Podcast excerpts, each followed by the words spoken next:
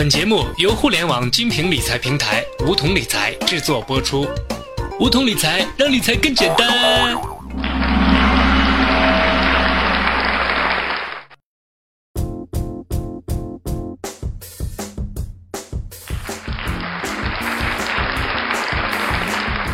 欢迎收听梧桐理财学堂，我是梧桐小学弟。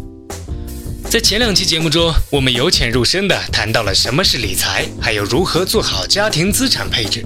这两期节目在微信群中得到了大家的肯定，在这里首先感谢大家的厚爱，梧桐小学弟一定会再接再厉的。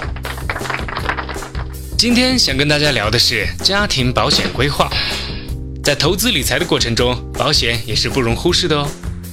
对于家庭而言，保险是资产配置的重要组成部分。做好保险规划，可以为一个家撑起一把保护伞。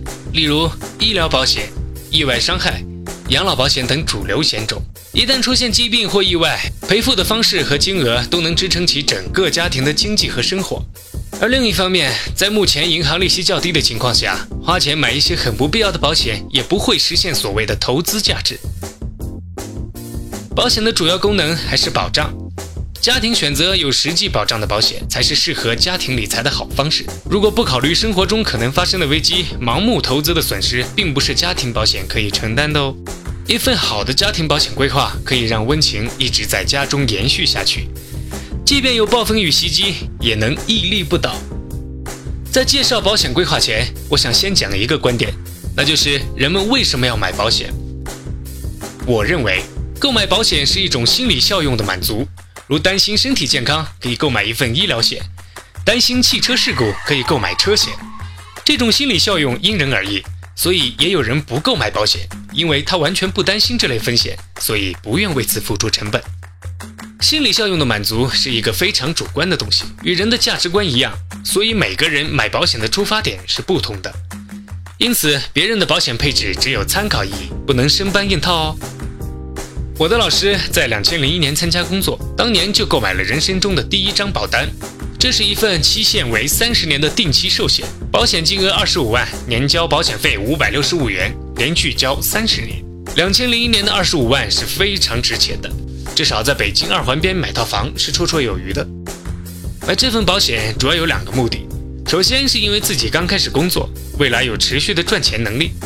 万一过早出现风险了，个人价值还没来得及实现，寿险保额能在一定程度上体现个人的价值。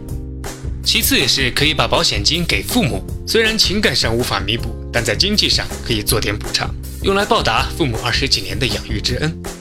我的老师此后陆续购买了重大疾病保险、意外伤害保险、医疗险。结婚生子后，给家人主要配备的是寿险、重大疾病保险和医疗险。当然，随着时间的不断推移，保额也在不断的调高，也就是追加投保。同时，我的老师也购买了一部分理财险。整体而言，他个人比较偏保障，这与他的风险意识、所处的财富积累阶段有关系。从我老师的经验可以看出，购买保险是一种风险防范意识。人生的不同阶段侧重点不同，所以保险也不是一次性配置齐全的。他是在过去的十几年中，根据自身情况逐步配置保险。而对于家庭而言，通常来讲，应该首先给家庭的主要经济支柱，也就是成年人配齐保险。家庭支柱首选产品应该是意外伤害保险、寿险和重大疾病保险，尽量把可能造成收入损失的风险用保险来防御。家庭经济紧张的，可以优先购买意外险和定期寿险。手头宽裕的可以多购买一些重疾险和终身寿险，这类属于主动防御保障。当家庭经济支柱发生不测时，能尽量减少家庭的财务冲击。当孩子出生后，父母保障可以主要投保自己，只有经济来源安全了，孩子才能平安成长。这种情况下，再考虑给孩子配置一些保障类产品，比如少儿大病险、医疗险等等。这属于被动防御保障，能够有效的避免因为生病造成财富损失、人财两空的结局。对普通的工薪家庭来说，在风险保障方面的投资应该以不影响个人正常花销为标准，保障生活品质。因此，购买保险通常不超过百分之十的年收入。除此之外，对于重大疾病险和医疗险的选购，我认为最重要的是保险金额的选择要充分。花个几万元就能治好的疾病，即使真的发生了，不买保险的家庭也能够承担。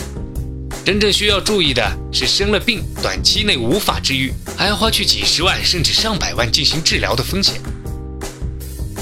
最后，我想说的是，要学会建立起自身的风险意识，将自己未来不确定的并且无法承担的经济损失的风险，变成现在已知的确定的保险费，这才是购买保险的真谛。以上就是我们这期节目的内容。生活需要投资，更需要防御，有攻有守，才能防患于未然。